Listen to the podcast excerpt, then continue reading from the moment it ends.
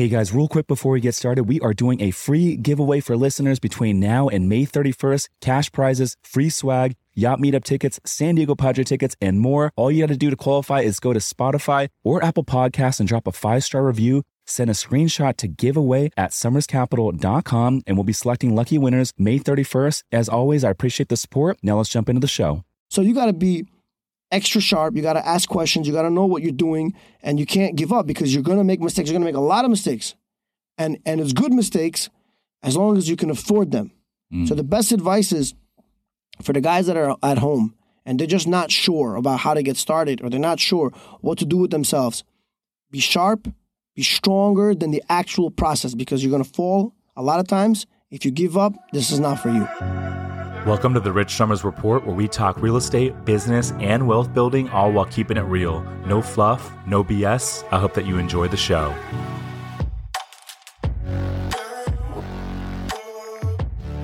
All right, guys, welcome to another episode of The Report. Today, we are out here in Queens, New York on a Sunday, dropping a podcast. Actually, it was out here uh, just kind of checking out the area. First time in New York since I was a kid. It's beautiful out here. And I got a special guest who is actually local to New York, developing multifamily projects. I got Rich Zav, Richie Zav. Welcome to the show, brother. Thank you very much. First of all, thank you for having me on a Sunday. My man's hustling out here. I love it. Yeah, man. Uh, I think it's the first time I've ever recorded on a Sunday, but uh, kind of spur of the moment. And uh, it was Terry Harris, actually, that uh, connected us. Terry was on the podcast a little while back. His brother Tobias plays for the Philadelphia 76ers. And I put something on my story on Friday. I was like, hey, anyone in New York want to drop a podcast? Let me know. And uh, he connected us. So thank Yeah. you. I love Terry. Terry and Tobias are good friends of mine. They're good people, by the way. For everybody that's Yeah. watching, should know that. Dude, I love them, man. What? Uh, how do you know them? well, Terry and I connected back months ago when he had some questions on the development side. Right away, we hit it off, man. Super genuine, super cool guy. Mm-hmm. Um, he threw some advice my way. I threw some advice his way. And then uh, when he came in, he flew in. I met his pops. We were talking about some investments. Then his brother came in. We spent the whole evening together. And I, you know, just hit it off with him immediately. So we actually grew a professional relationship and a business relationship. We were working on some deals together now, and uh, things are taking off. Dude, I love that, man. So, uh, tell me what you do today in the real estate space. I, I, I see you, you're developing a lot of multifamily stuff, different projects out here. uh, your Instagram's got you doing a lot of really cool content. You got, uh, you know, you're, you're boots on the ground, really. So, tell me what you're doing in the space. What I'm doing actually is a specific niche that most people don't do and cannot do. I'm a real estate developer, so I'm not only doing the acquisition side. I my job is to facilitate all the plans, designing it, uh, coordinating it, engineering it, obtaining and receiving the construction loan, um, and then seeing through physical construction, compliance, and whether it's a rental play, we're renting it, or if it's a condo play, we're selling it. So it's a whole A to Z spectrum. Okay, so you guys are doing multifamily and you're doing condos. Yes, we do multifamily rentals and we do condos, and uh, whenever we can, we do things through the uh, programs. So if rental play has a 421A tax abatement, I'll be doing that as well. And so, uh, are you guys typically doing higher end finishes, uh, or are you guys typically doing more workforce stuff? Depending on like the part of the neighborhood, we'll do uh, super high end finishes. So some of my rentals are nicer than some condos being built right now in Brooklyn. So I, I like to go all out. I don't see it as I saved fifty thousand. I've invested that fifty thousand because I know when somebody comes to our property to acquire it, eventually you want to sell a 1031 exchange. They know how difficult it is to uh, achieve and obtain those finishes. They'll appreciate it. Therefore, the negotiation goes more in my favor than it is in their favor. Got it. That makes a lot of sense. And so, how do you determine? Hey, we're gonna we're gonna build out multifamily and we're gonna rent these out versus we're gonna build condos to to sell. All right, so th- that's a that's a pretty much a easy question. I like that question. Uh, formula based, everything goes by price per square foot, and then if the cap is high enough where you're making more money percentage wise than what you can anywhere else, that's a rental hold and play. Uh, another perk to that is if you know you're getting a tax abatement program and you can hold it for 25, 35 years with a sunrise and you can depreciate it off your taxes, it just all depends on what, what qualifies and tails for you, then it's a rental play. But a, big, a beginning part of my career was trying to stack cash on cash. So I did a lot of condos, and that's a great way to double, sometimes triple your money on the investment. So if there's a high enough return in a in a very nice neighborhood, I'll go the condo route. Sometimes you can your cost could be six hundred dollars a foot, and you could sell out fifteen hundred dollars a foot, ten thousand square feet, and you're looking at a big bang. You know, so just uh, play by play. And if you're able to sustain it, I would say that we like to do rentals. Got it. And so, are you typically buying properties like existing buildings and then tearing them down, or are you purchasing just the land? So I actually had a um, so like my my most recent condo was a mm. textile manufacturing slit and uh, multi-family residential with commercial. So it was a 25 footer and a 50 footer. What we did was I bought the lots. I did a reappropriation of the lot. So it wasn't a merger, it was a subdivision. So now I made them 25, 25, and 25, and I demolished all of it. Mm. Um, and the purpose of that was, first of all, it's not that you know there there are certain incentives you can get on the FAR deduction bonuses where if you build a new building versus working on the existing footprint, uh, including the basement, cellar, and the maximum height of the building. So we value add and engineer every single part of the process. And if we can see that by destroying or doing the demolition can add more value, we go that route. Mm. Yeah, that's interesting. Um, and so, you know, out here in New York, there's a lot of bureaucracy and red tape, similar to California, where I live. Um, so I'm curious, in terms of like the permitting process um, and all the different studies you got to get through in order to be shovel ready and actually start the build out, uh, can be extensive. Uh, what is that process like out here in New York? Oh man, it's it, it, There's a lot of. First of all, I know that there's a lot of bureaucracy and red tape in, in every uh, country, uh, state. Mm-hmm. I know that LA got plenty of bureaucracy talking to you before this and talking to Terry, knowing that it could take years sometimes. We do have a lot of red tape, and the process, and I'm going to get in detail. It, it it starts from let's say getting a survey, getting an architect's uh, report, understanding the geotech report, the type of soil. You, you definitely need HPD to approve you. You need DOB to approve you. It could take between four and six months whether it's DOB Hub or DOB Now, you got to submit the plans. You'll have a plan examiner go into a room with you and they'll give comments and you'll have to resolve those comments. And that's on three sets of plans architectural, structural, and then mechanical, electrical, plumbing. Uh, energy code is constantly being updated. So if you put in a plan, your architect is always the first to start. So if you put in a plan in three months ago and your MEP only started after he got the plans from the architect, Energy Code got, Energy Code got updated, let's say two weeks ago, that's affecting your plans. Mm. And therefore, you need to go and re update them. And every time you re update them, you have PAA fees and you have filing fees. And you got to pay them, bro. That's really the bureaucracy. A lot of people don't understand that until you don't pay those DOB filing fees, you won't get approved. And some people, it'll say pay now or pay at the end when you're approved. That's how they determine if you're a serious developer or not. Because most guys will be like, oh, you know, I just I'll leverage the money. Nah, man, it's three thousand dollars, bro. Pay the three G's. The faster you pay, the faster the plan examiner will get in the room and approve you. Mm-hmm. Yeah. Hey, we got a lot of red tape. so typically, on average, like what what is the the turnaround time to get permits so you can be shovel ready? So it, it would take about the average developer, right? I don't know how uh, serious the person's team is, how quickly they can turn around comments, but if you're on the money and you know what you're doing, it could take anywhere between three and six months. I've seen That's not bad at all. But I've seen plans. Like I have a, a a, a, site that I'm doing right now, and I'm at the eighth month, and I'm on top of my stuff, and it's all the same engineers, and it's all the same plan examiners. You know, you'd be surprised how um, I don't want to say small. The city's not that you know plan. There's there's a handful of plan examiners. So once you file enough buildings, you're basically dealing with the same set of guys.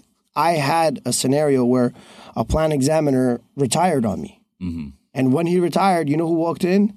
Some young kid that just graduated college. This is his first time reviewing plans, and bro, he's sucking and draining the life out of me. Dude, I can imagine. What, what's the longest uh, time frame you've ever heard of out here in terms of getting permits? I mean, listen, if you, I know people that uh, try to fight the code mm-hmm. and, try to be anal with DOB, bro. They're worse than the mafia, bro. Mm-hmm. They got all the controls.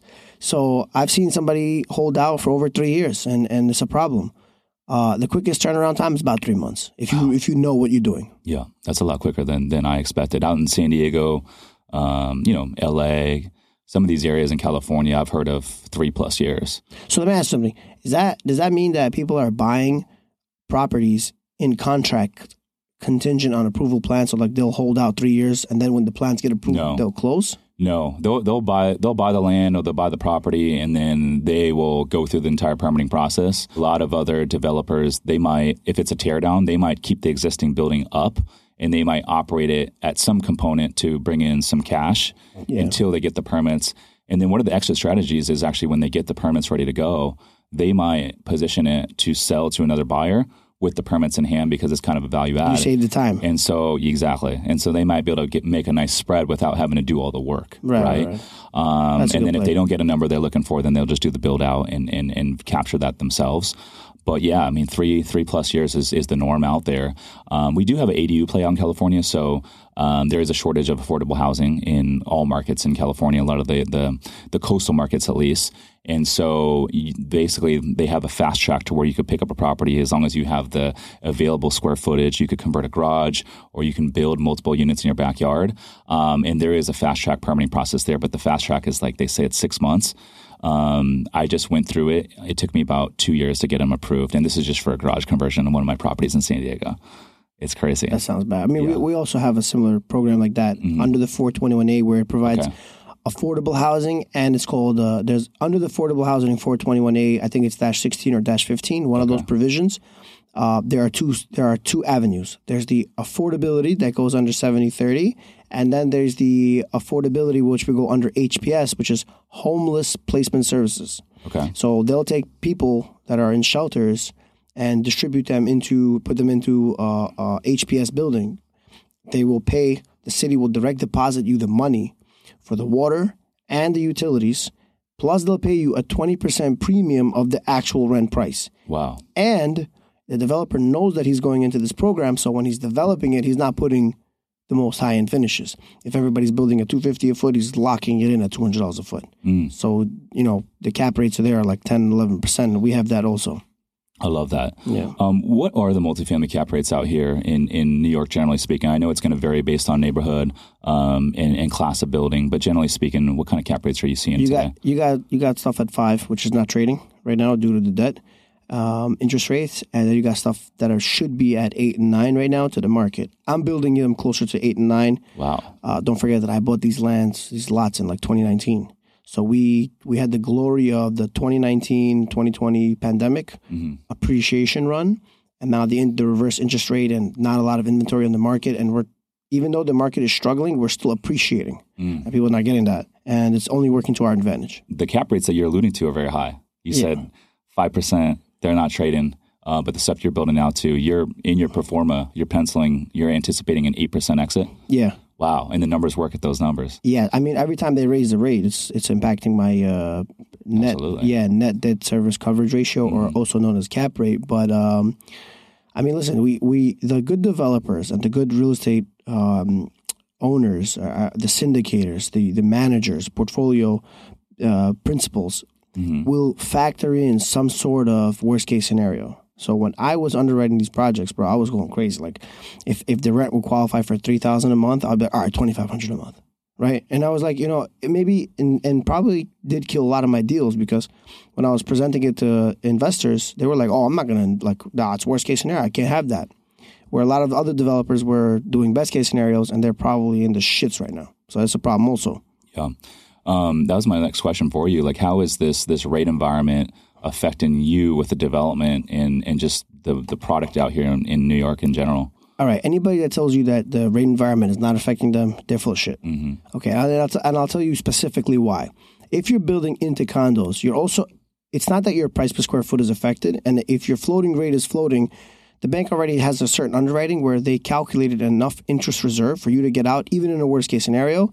If you're projecting 10 months, they'll give you 16 months. If you're projecting 16 months, they'll give you two years. So they have a phenomenal buffer. It's not that that's affecting. What's affecting is that there's less buyers in the market. Therefore, your exit will take longer and longer, and your profit will be depleting.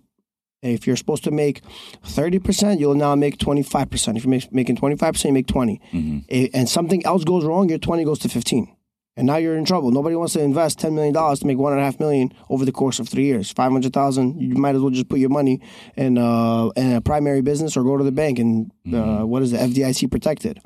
Uh, on the rent, you have five and a half percent right now in a CD.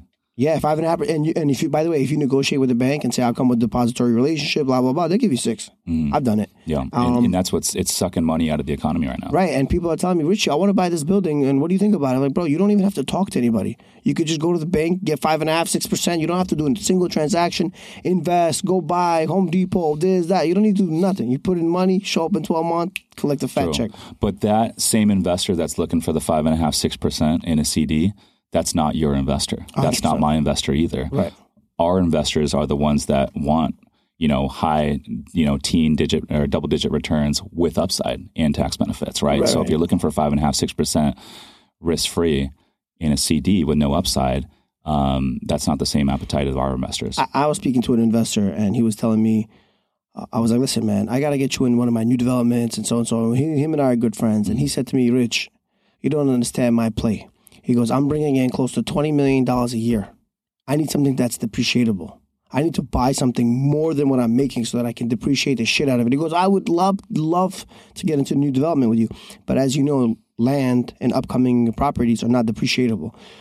existing multifamilies, you can depreciate them on the residential side, I think 27 and a half years uh, here in the state of New York. So, you know, it's a huge tax benefit. And then you could do something called hyper depreciation over the course of five years, which is crazy. But then you'll have a, if you do it fast enough, you'll have a big tax uh, capital gain. Accelerated depreciation. Yeah, accelerated. Yeah, yeah. yeah.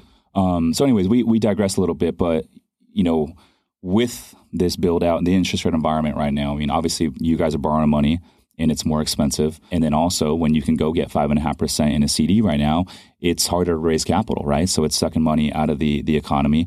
And then when you guys are doing these build outs and you're looking to exit, especially with the condos, uh, there's less buyers in in the marketplace. Yeah. Are you guys being affected in terms of the rents? What are you guys seeing out here at the rents? If you love real estate investing, passive income, and tax benefits, but don't have the time, my company Somers Capital is buying boutique hotels right now. We source the deals, we renovate the properties, and we even handle all the day to day management, making it truly hands off for our investors. If you want to learn more to see if we can help you, visit somerscapital.com slash invest to book a call with our team. Again, that's somerscapital.com slash invest. Now back to the show. So I have a rental building that I just completed. I just got my TCO.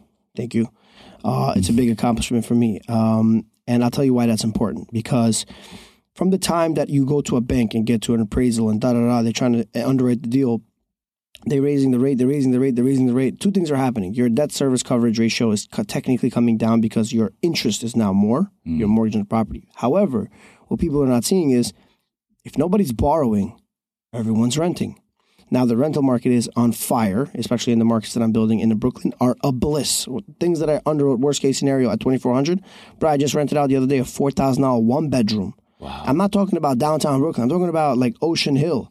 If if, you, if people know about the market, it's it's near Bushwick. It's a great neighborhood, but it's not a four thousand dollars a month apartment product. And I'm only getting that because that guy can't rent anything. Everybody and the and their mother are renting right now, and it's it's, it's causing this uh, frenzy of renters, and people don't want to invest it.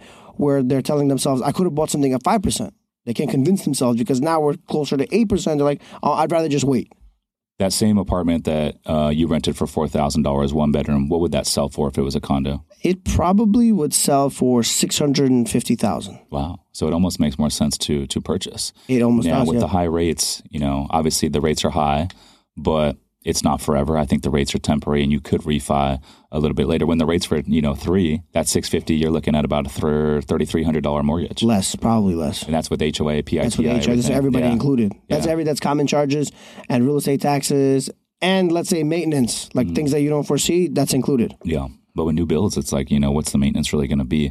So that's interesting. So you guys have a lot of competition for rents right now, or renting right now. The pricing for condos, would you say, is softening right now? The pricing for condos in certain areas have stalled while inflation is still rising. Mm. That is how the right way that I would like to answer. I don't want to just say that you do see price corrections, but in some buildings, like we have something, a product in Queens where it wasn't selling so well during COVID and it's selling now higher price per square foot, which makes no sense except for that there's nothing available Yeah. and people have to pony up if they want it. That's crazy, man. Um, and so you, you're doing some build outs right now, right?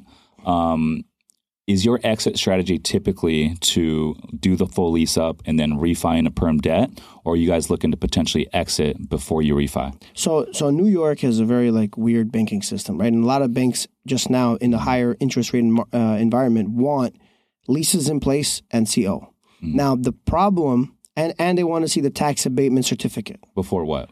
Before they can give you the money to refi out of your construction loan. Got it. So now there's three problems with what I'm telling you. The TCO and CO are always contingent on uh, sign offs, and one thing can be holding up another. You can have, for example, all the tenants in place and cash flow, and you can have the 421A tax abatement certificate and not the CO, and the bank won't refi. That's problem number one. Problem number two is you cannot have all the leases signed because it could be in progress, but be ready to close because you have your other two requirements which is not a big problem. And problem number three, the 421A certificate only comes four months after you get your CO. Mm. So let's say you rented it, you got cash flow, and you got your CO. You go to a bank and say, okay, I got the two requirements. They'll say, we're not ready to close because you don't have your certificate of tax abatement in play. And we're going to have to either give you less money or hold back proceeds from the closing. So we'll give you $5 million. We're going to hold 500000 until you present us a certificate. So the problem is now is uh, all of our rental plays we're refinancing and we start them very early and we're working with banks that actually understand the process so that tomorrow they're like we don't know what this 421 is you may not get it like a bank that refinanced somebody else they understand Question for you though. So when you get your CO, then you start your lease up phase, right? In a lot of these properties, you're not going to lease up overnight. So you said the 421 tax abatement that typically takes about three months, four months from the CO four months, and and don't aren't you aren't you busy leasing up these buildings within those four months anyways before you can actually refi? yeah so one thing i will tell you is i'm leasing this building up in less than 30 days Wow, how many So- units are we talking? we're talking about 10 units Okay, um, got it. It's happening very quickly. That is because I built the right product, number one. That is because I priced it correctly, number two. And number three, I offer them concessions. Okay, So where there's a broker fee on every single apartment, I'm doing no fee. Where they're they're not giving you any weeks or whatever free, I'm giving them a full month. If they're taking a two year lease, two months free at the end, contingent, they pay every single month on time. So their net effective rent is let's from thirty five hundred, it goes down to twenty eight hundred. And so I'm offering these incentives because, and I'll tell you why, I don't want to pay an extra month of interest on a mm-hmm. full building at 10% where my construction note is floating and they raise the rate another mm-hmm. point and I'll be paying 11 points. On $5 million, that's 50000 I'd rather have a scenario where I'm collecting the cash flow and I'm profiting. And even though it's a slight profit, I'm able to go to the bank and say, yo, I'm get some cheaper debt. Yeah. Um, so when you do that though, uh, with the concessions, I know in California there's rent control in a lot of markets. You guys have rent control out here. Does that affect your ability to raise rents in year two? Yes. Number one, first of all, you have to be extremely careful when you do concessions because you don't want them to tie into the rent stabilization rules. If you're renting out your apartments for mm. less than, and I, I don't know if somebody online can check this, I believe it's twenty nine sixty, Okay. two thousand nine hundred sixty dollars. That unit automatically becomes rent stabilized. So as long as your concessions don't fall below on the net effective side, below let's say oh on the gross effective twenty nine sixty, then that unit is not rent stabilized. So you can give somebody a concession, and if the number is twenty nine sixty or twenty nine seven, I don't remember. I just remember it's like on the cusp of three thousand. If you're at three thousand dollars, for example, you're not rent stabilized, and therefore it'll be easier for you on year two, year three, year four. Once you do one apartment that's stabilized, it's stabilized Gotcha. and you can't get out of that. So that is why I'm offering heavy concessions because I don't want to have a situation where I'm renting for 2500 and I'm stabilized. The building value drops significantly. Yeah. No, that's interesting. Uh, I'm renting a. I just moved into a new build. I rent where I live. Um, I just moved into a new construction. It's like a 400 unit property. It's going to take them 12 months to lease it up. Um, but I was like literally the first person to move in, and so with my particular unit, I got in for like a good price.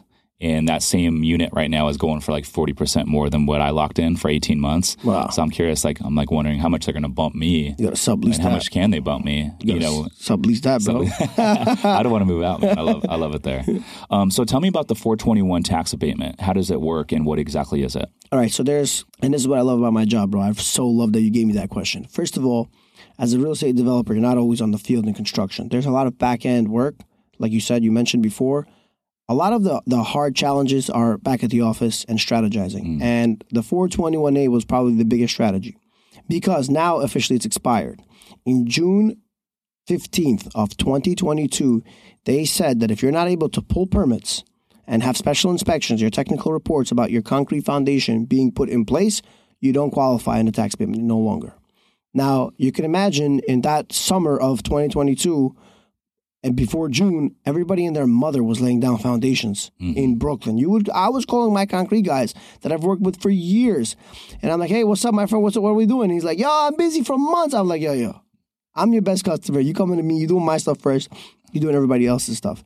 Now, now that the 421As have expired, which is a huge tax be- benefit, I'll get into in a minute, all those properties that people, they just poured foundations, they're not developers, they're holding, and those properties have appreciated like 20, 30% because those tax payments are no longer in play. Number one. Number two, to be specific, The 421A rental has two programs. One I mentioned is HPS, where homeless protective services or uh, placement services. They'll place the homeless uh, individual from a shelter into your apartment that you built out for them. It's about 20% above the market rent. I've seen the stats. And they pay you for utilities. And I'm talking about, I think it's like $200 for rent and uh, for water and heat. So it's a significant amount. You'll make money just on that. And what was it about the homeless? You They're- have to you have to rent it to homeless. Well, they it's a workbook they will place. That's why it's called. They place the it's the homeless placement tenant, service. Yeah, they give you the tenant. You just got to and then they them. guarantee the rent too. They, they're direct depositing it to you. wow. Yeah, it's like you don't have to do anything. Uh, there's obviously some other qualifications. The the individual that lives there has to do the paperwork every year, and it's a, a lengthy process. So in year, i- unless they're uh, quick, it takes them about two months to get all their paperwork together. But as you understand, who's who's paying for this? The, the taxpayers are paying for this. yeah, absolutely. Because you're getting the tax abatement as the property owner. Yeah, So well, you're not paying property taxes for what ten years? No, it's a 25 year. pro- 25 years. Let me correct myself. It's a 35 year tax payment, and, a, and 25 years is locked, and the last 10 is a sunrise. What does that mean? So in year 25, they'll slowly give you the reassessed 26, 27, 28, 29, all the way to the 35th year to where the market should be for the taxes on the tax rate. So hmm. you still have a tax concession in, in year 26 till year 34, but by year 35, you're paying the taxes that a normal person would have built through.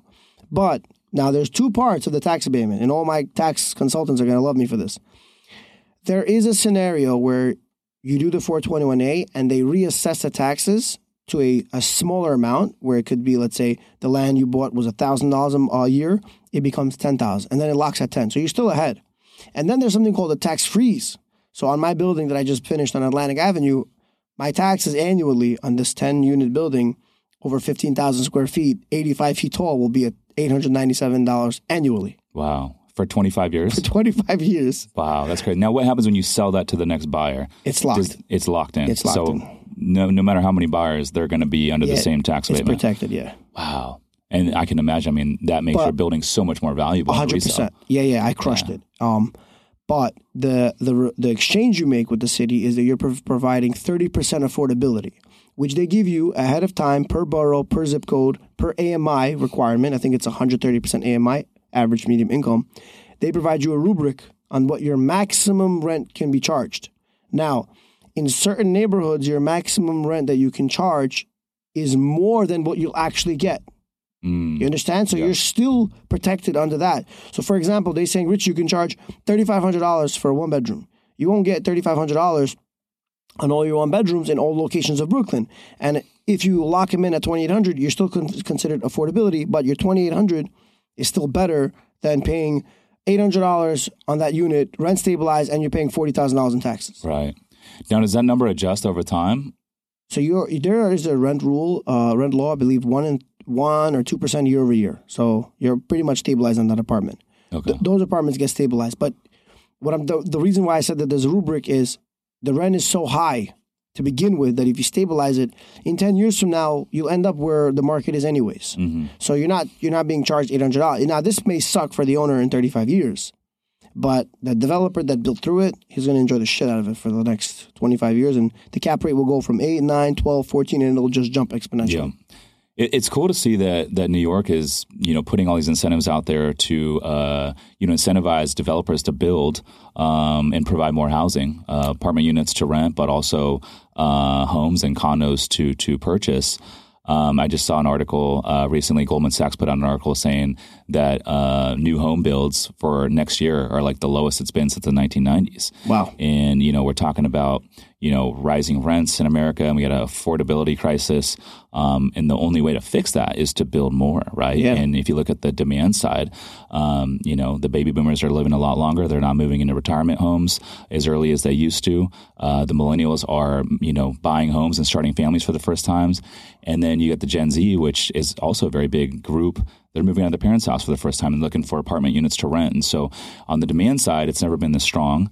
Um, and then we're already, we have a massive shortage of housing across America. I read an article; it's like f- about five and a half to six million housing units short of where we should be to meet the demand. excellent Um, and so, you know, when I hear this in New York that you guys are, you know, incentivizing or the, the government uh, locally here is incentivizing builders to build, I think that's a good thing. Um, I know out in California, there's a ton of barriers to entry. I just mentioned one of them earlier, like three, three and a half years to get permits. Like a lot of people don't want to touch that. Yeah. You know, especially with the high rate environment, there's just, it imposes a lot of risk and a lot of things that could go wrong. This is this is healthy, man. I love it. I love I love the market that we're in. It, it has definitely created more challenges. We got rid of a lot of the non-players. You know, during COVID, everybody was like, oh, "I'm a developer. Mm. No, I'm a, I'm a multifamily owner," and and it was like, bro, we just want to like those that are serious. We just want to play the game. This interest rate environment has definitely flushed out all the non-real players. And it's definitely listen. I know everybody's going to be watching this. Like, how can he say it's a good thing? It's a good thing that there's a shortage. This is good. It's healthy for the economy, for people to invest money into land, for construction to happen. It provides jobs. It provides stability. It provides foresight, a mm-hmm. forecast of how many apartments will be in Q4 of 2025. And we need, let's say, five million housings in all across America. If we can get at least two and a half million of that, that's 50% absorption rate. We're already closer to our goal. Yeah. No, that makes sense.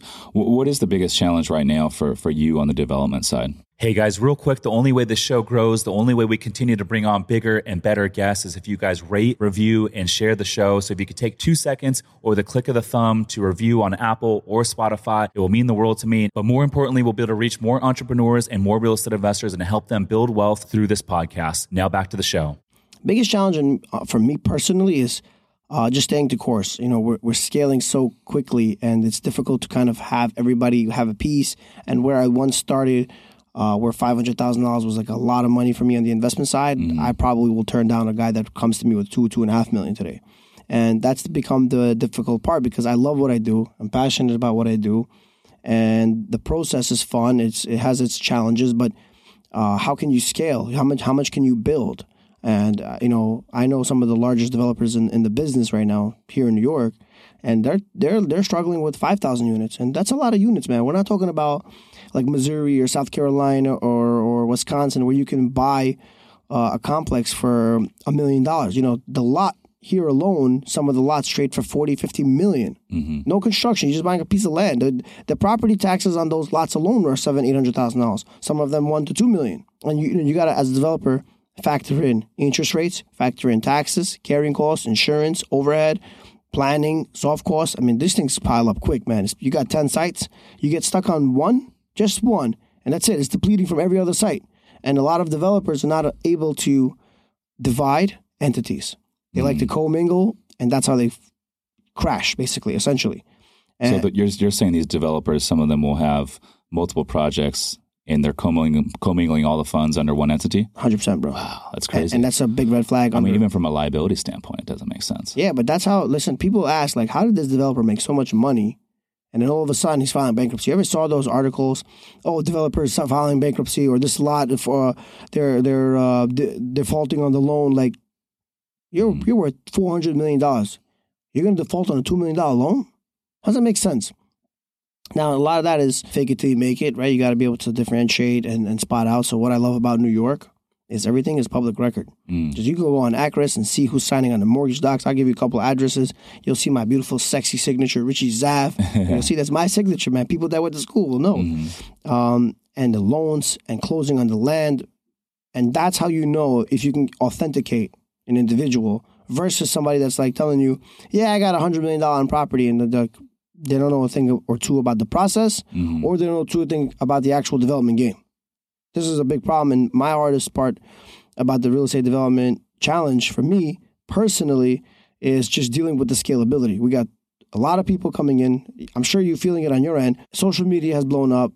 People are not really touching real estate or pretending like they are. And now the investors still want to get, they still want a piece. How many people are you calling? Four, it was four or five. Now it's 10 or 15. And just how much could you grab, you know? Yeah. So uh, regarding the investor capital, uh, you mentioned you got investors uh, writing large checks, but when you started, maybe not the case. Uh, where are you sourcing most of your investor capital? I mean, listen, the last couple years have been great for me. I have, you know, people that follow me, they know I have a tremendous uh, relationship with a lot of the sports players. And once you do one deal with one, the other one hears about it. Like, listen, man, my my money manager only made me three percent. You invest in a condo complex and you basically bring it on ten million. You bring it back two or three. It's twenty to thirty percent over three years. Ten percent a year is a more realistic investment. Besides athletes, celebrities, we have a few rappers that we're working with. We also have a tremendous amount of doctors, lawyers, accountants, and business owners, and that's always been the sweet spot. Uh, those guys sometimes have 500,000, million, 2 million, 5 million. A lot of them are family offices, right? These guys are. You work with a lot of family offices? We have about three clients, mm-hmm. and some of them have been manufacturing steel for, say, 20 years. Mm. And this is not a, they made 500,000 last year. This is an accumulation of 20 years. They were able to put four or $5 million away every single year. They're sitting on 50, 60 million, and they're making a contribution of $10 million, and they're buying a percentage of the lot or percentage of the property. They and, and whatever the project makes, they're making X percent. Mm-hmm. And what I'm offering, and in some instances, is I don't bring them in on a construction loan. So nine out of ten times, I'm I'm borrowing more money than they're actually investing. If they're investing ten million and I'm borrowing out twenty five, who has the real liability? So say that again at the end. You, you said with these offices, they're coming in on the debt side as well as the equity? Hundred percent. Yeah, some of them want more. Some of them, so so they'll, they'll come to my office and be like, "All right, man, the project's like fifty million mm. total cap stack. What's my buy-in, right?" And if you do the simple math of 20, 25 or fifty percent at twenty five million, whatever valuation, you're like, "It's not enough for me. How can I get more?" Well, as a developer, you need to understand that there's a certain amount of risk you need to diversify. So not always do I want to have 100% of the risk. Number one. Number two, if they're coming in on the construction loan side, we're all PGing it. It also diversifies on the debt sheet. So if mm. they invested cap cash on cash out of the 50 million, 25 million they invested in cash and 12 and a half million on the construction loan side. All for, for example, 60% or 70% because they wanted a little bit more. Mm-hmm. Now, I'm finally at a f- point in my career where I won't sell that much equity. Mm. The maximum I'll give off is uh, uh, 49%. Now, with that kind of equity with like an office, and, and I've yet to, to work with an office. Um, I've had a lot of conversations with, with offices, but I have yet to do it. Um, do they typically want a lot of control with voting rights in terms of like when to sell, when to refi, and that sort of thing? yo, you got to be super careful when you're reading these things, man. They got, you know, you really have to have a money man with you that understands accounting and advice. You know, you, I always tell everybody you need a good accountant, a good lawyer. They have advisory shares. Forget about actual shares, common shares. They're talking about advisory shares. And if you're not reading the fine print, you can own majority of the company and they can still control what's going on. So, yeah, family offices want to control. There's a reason why these families are up on 50, 60, 100 million dollars, uh, billion, 2 billion, right, in certain places. And there's a reason why they're they're you know they're nine out of ten times right. And yeah, they do want control, but in my game, I'm not giving it to them. And I tell them, if you want, go try it. Yeah. Go buy the land. Go, bro. Take your head, knock it against the cinder block wall, bro. Feel free. And by the way, I've had people reach out to me, big players. Hey, we want you on the site, blah, blah, blah. We're about to sign a contract. Deal falls apart. They go do their thing. And two years later, they call me back. We're buying another site and we want to work with you. And I say, mm. and it's so much easier for me to have that conversation because I tell them, guys, we sat at the table before. You did it on your own. It didn't work out. You came right back here. Yeah. And not that I'm happy that they didn't succeed. I'm happy that they identified that what we do, it's an actual art. What we have in our mind, the view, the vision, and the coordination of all the people, that is an art. Yeah, dude, I love that. You know, because for us, we're you know we're self operators, right? So we're fully integrated. We manage our own stuff as well, which gives us full control. And I love our investors. Our investors invest with us because they trust us, right? And so I've been hesitant, and I won't work with a group that's going to come in and want control over you know voting rights and decision making and that sort of thing. So I don't know. I think the takeaway is is not all money is is good money, right? Yeah, hundred percent. You want to like. Uh, I love what you just said, man. A lot of people overlook uh, integrity and uh, reputation, and I learned it from a close close person to me. Last year was a big lesson. Your reputation is worth what you're willing to make a dollar amount out of it. So if you're willing to sell your soul for fifty thousand, that's what your reputation's worth. Mm. If your reputation's worth five billion dollars, that's what your reputation's worth. So if you're if somebody tries to buy you off or or sell you out or try to stray you in a way or or have control over a deal and it's just a couple of dollars, that's what you're worth. But now on the retrospective side, if someone sees that you cannot be bought and they know you're as straight as an arrow and there's no amount of money that'll change the way you operate, all the investors, everybody sees that on the sidelines. And if they don't invest with you today in a year, they come back to you in three years because they know that in the last 20 projects, you did right by every single person. But if you get one opportunity just to get ahead, nobody will invest with you. And that's what I've learned last year from a, a very close person to me is that your reputation is just for life. And a lot of people, they don't see that. They just see the, okay, five year, 10 year run. You know, it goes a lot farther. You do this long enough, you know how quickly you could put together half a billion dollar fund? hmm And I've seen it happen last year. And it was like, reputation's important. That's so good, man. Um, yeah, I agree. I, I, think you know when times are good, you know, it, it's hard to kind of see behind but the behind the curtain. But when things go south, it's like how you treat your investors, how you treat your team, how you treat those people that are around you. That goes a much further. Yeah, nobody wants to just see one guy winning. hundred percent. No. If you if you have if you have a like a real estate development office or a real estate multifamily office, I'm sure you have a lot of employees, right? And the culture is important. And if you see that not only you know, it's a, it's a good milestone. You go, you buy yourself a new watch. You go, you buy yourself a new car. If you're the only one buying a new watch or a new car, that's not right. I feel like everybody on the team is winning, and that's how you know the company's thriving. Mm. If it's mm. just one guy winning, that's just a fix in the game that he has temporarily until it just busts in his face. Yeah. What's the best deal you've ever done? I have a couple good deals. So, a couple of deals that I did were in the beginning of my career, and I went to auction houses, and based on uh, borough and county. Mm-hmm. And this is when I was the most naive, right? Because everybody's like, "Oh, Richie, are you capable of running a real estate fund?" And I'm like, "Listen, I've never had any experience, but I'm I'm going to underwrite it, and I'll be safe and cautious, and I have my estimates." And so I went to a couple of places, and I bought some houses in Long Island, and I doubled my money there. Mm. And I'm talking about like you invested a million. Some of these properties have made a million on top of the million, and it was a short three years. And we bought a bunch of shit there, man and we did really good. Those were easy deals. And then I have some real estate development deals that I did in Brooklyn where I was able to leverage out uh, cash plus debt, and we made 50% on our money due to COVID. Mm. Interest rates were like 3 or 4%, and we were signing contracts, bro, hot. And Brooklyn was booming. You know, Williamsburg became too expensive. A lot of the buyers went east of Williamsburg, into Bushwick, into Ocean Hill. And all these buyers that were used to paying $1,500, they saw $850 price per square foot. They're like, yo, it's half off. Mm. Same finish is half off. Okay, I'll sit on the train 10 more minutes. Apartment's supposed to cost a million dollars. They're paying seven hundred fifty thousand, for example, or five hundred thousand. They're like, okay, I'll I'll I'll pay five hundred k less. By the way, those guys that bought, they also made money now because those same apartments that are worth five hundred k are now worth closer to six fifty or seven hundred in the short two years. So they made money, and that's a lot of people don't get it. Uh, in the real estate business, people make money catching the appreciation, mm. not just buying it and flipping it you make a short run, five, seven percent gain. You don't buy a stock to make five percent or seven percent. You buy a stock or you buy real estate, or you buy an asset, whatever asset class it is. You want to make that twenty five or thirty percent run. Mm-hmm. Yeah, I mean, I think there's two buckets, right? You're you're forcing your appreciation, um, which is great. It gives you like the the cushion and, and margin for error, um, but you also have the organic appreciation. Right now, we're not seeing organic appreciation. So, you know, for us to buy a deal right now, we need to be able to force a lot of appreciation. Um, otherwise, I'm not going to do a deal. And that's exactly what you, you're doing with the development stuff. Um, so, give me an example. You mentioned you guys are doing a lot of like, what's your average deal size? We have, so right now, I'm picking up lots between five and $10 million. And okay. on those lots, depending on price per square foot, what we need to borrow on the $10 million lot, the deal underwrites $10 million on the loan side.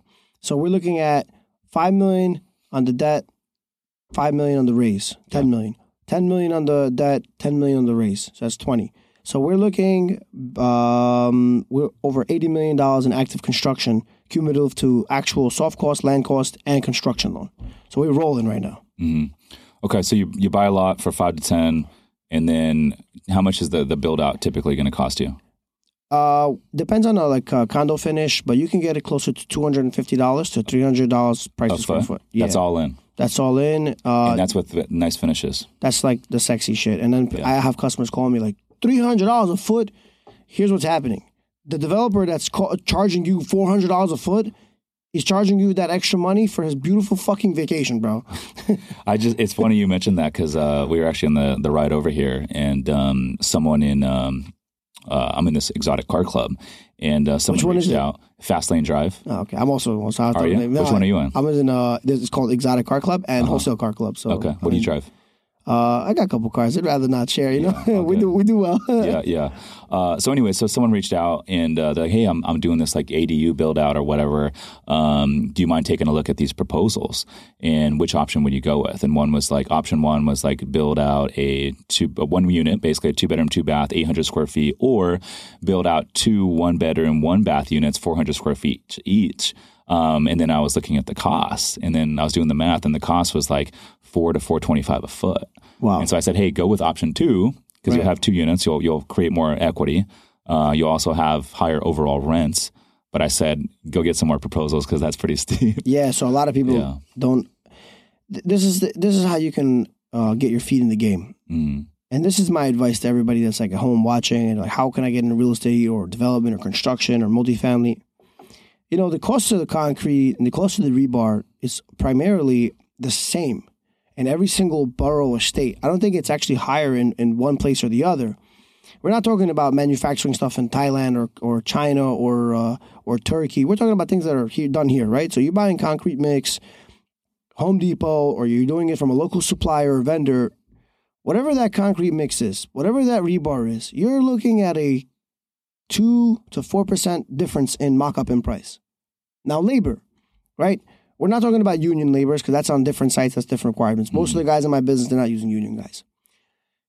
Anywhere between 250 and 350 dollars a day for labor and then it's the rest is overhead mock-up so the guy has a secretary you as a consumer have to say okay i'm paying this individual x y and z because he needs to make a profit he has insurance and overhead now if you're evaluating his secretary an insurance policy and his profit to be for example x amount of dollars and it t- tails out $400 a foot then pay $400 a foot but i cannot justify that if i know the cost truly, genuinely is 220 mm-hmm. a foot sharp. 220 is sharp, their cost. Okay, the guy's got to make money, his time. He has errors, he eats the errors. No problem. Make your spread 20, 30%, make a healthy, make a healthy living, but let me make a living as well. So 250 a foot is condo.